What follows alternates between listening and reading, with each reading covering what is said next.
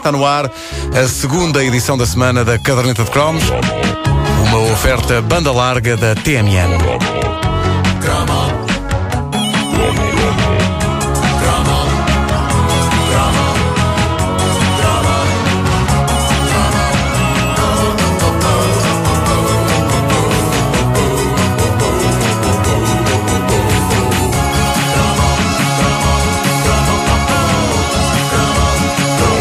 Sabem quem é que eu gostava de ser? Quem? Gostava de ser Olivier Lamotte Duncan. Quem? Quem? Não sabem quem é Olivier Lamotte Duncan? Não. Não? Ora bem. Diz lá, diz- diz lá o nome só mais uma vez. Olivier Lamotte Duncan.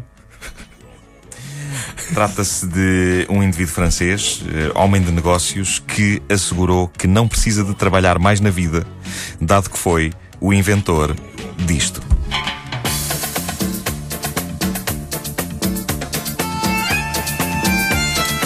Pois, Espera há- a, lamba- a lambada afinal é lambada? É lambada.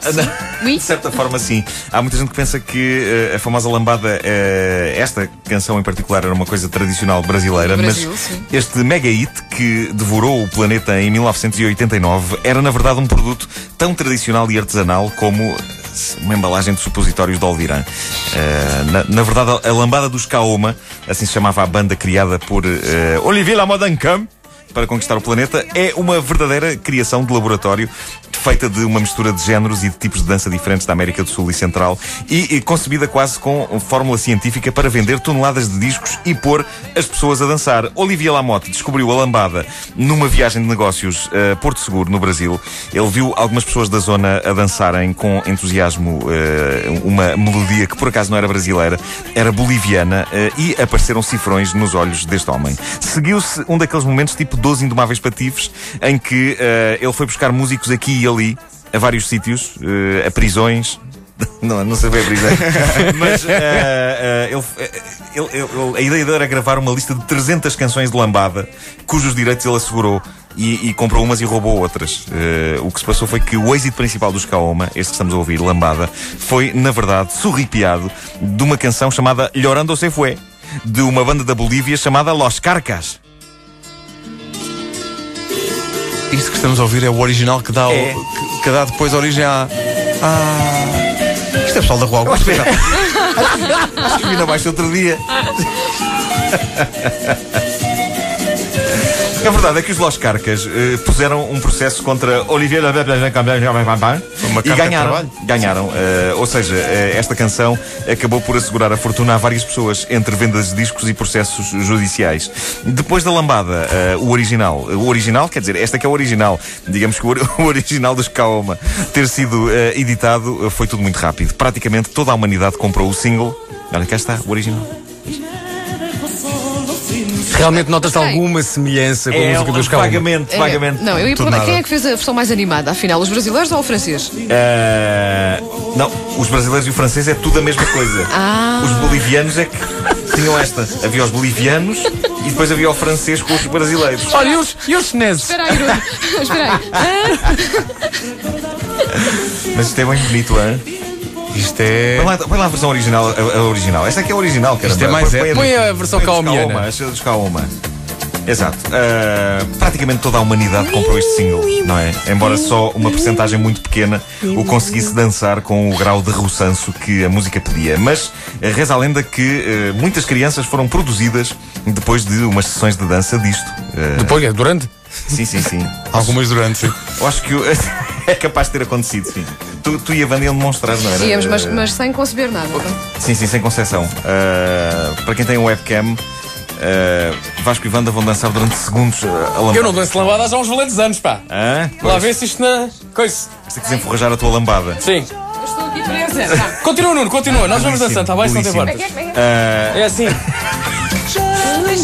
cá está. uh, Podes lá para este lado com os uh, neste momento, uh, Vasco e Wanda estão a dançar a lambada com um realismo uh, Deixa-me ver, como é que, deixa eu ver como é que eles dançam esta. Uma coisa Esta é diferente. uma coisa- É, pá, agora foi. coisa mais. Agora cortaste um bocado o clima. Peço desculpa, peço desculpa. Nesta falta de. Bom, uh, ora bem, um ano depois Já da música sentaste? Kaoma. Ai, uh, querias mais? Um ano depois da música dos Kaoma ter sido lançada, estreou um filme, ao que isto chegou um filme. Fizeram um filme com isto? Chamado Lambada, e que, à falta de uma melhor descrição, é uma espécie de dirty dancing, só que é um dirty dancing como que como que feito com fezes. É que não, não é que o Dirty Dancing, não é, não é que o Dirty Dancing, que há de merecer proximamente o seu próximo cromo, o seu próprio cromo, aliás, aqui na caderneta, numa das próximas edições, não é que o Dirty Dancing fosse grande coisa, mas comparado com Lambada, Set the Night on Fire, eh, que é a história de um professor do secundário. Peraí, Saturday Night on Fire ou the Night. Set the Night on Fire, man. Bom, uh, uh, comparado com, com Lambada, o filme, uh, que é a história de um professor do secundário que se apaixona por uma aluna e que à noite vira dançarino de lambada com ela. Comparado com isto, Dirty Dancing. Uma história que pode acontecer em qualquer escola claro, do país. Claro que pode. Dirty Dancing era Shakespeare, como podemos constatar ouvindo apenas o trailer. Well,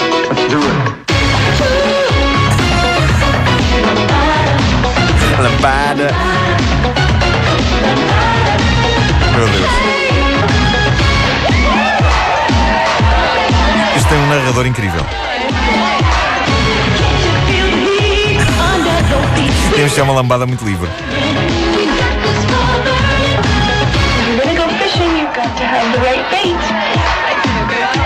A teacher, his student, and the dance that changed their lives and tore a school apart.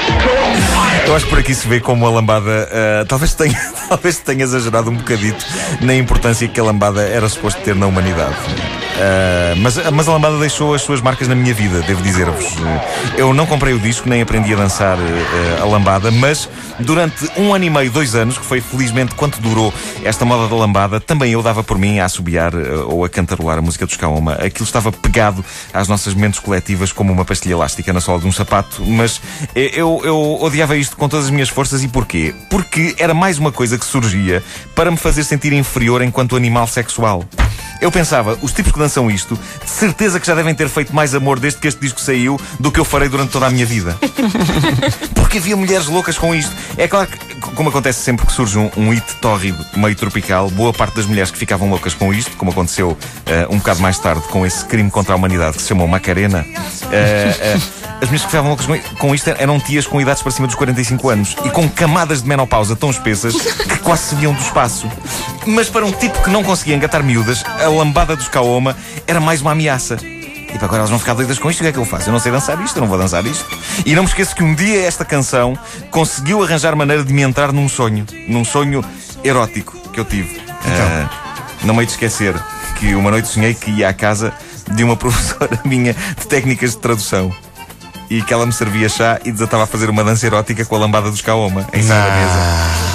Eu acordei estonteado sem saber se aquilo tinha sido exatamente um sonho erótico ou um pesadelo, porque essa minha professora não se pode dizer que fosse muito atraente, eh, pelo contrário. Mas no corpo, eh, a cara, sim senhor, eh, não, não íamos lá, mas tinha um corpo bonito. tinha um corpo bonito, tinha um corpo bonito. A lambada foi sol de pouca dura.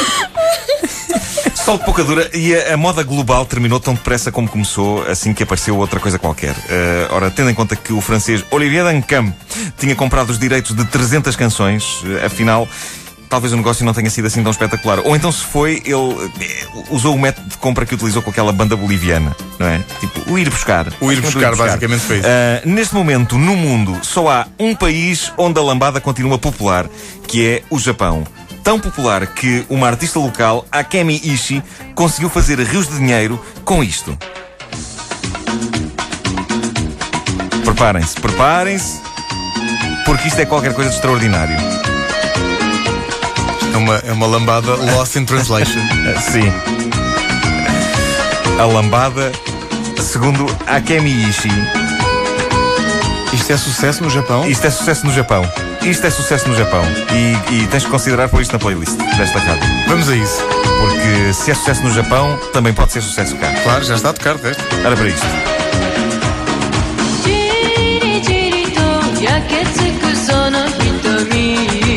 Magnífico. Isto, isto é a lambada uh, em português, mas porque é não sabe a letra. Sim, aquelas pessoas que vão para os concertos Bom, termino com o depoimento do João Matos, que é um ouvinte nosso na página Facebook da Caderneta de Cromos. eh, Faz um depoimento tão bom que eu proponho ler o depoimento e tu logo a seguir metes o indicativo disto e não se diz mais nada. Está bem, então vamos a isso. Porque vocês vão ficar sem palavras mesmo. Diz ele: Aqui, na minha pacata cidade, a lambada ficou mais conhecida por um grupo de amigos de alguma idade, sim, já não eram jovens, terem sido apanhados a dançar a famosa lambada, mas todos nus. E isto tudo passou-se numa taberna daquelas típicas. E assim ficou conhecida como a lambada do coxo.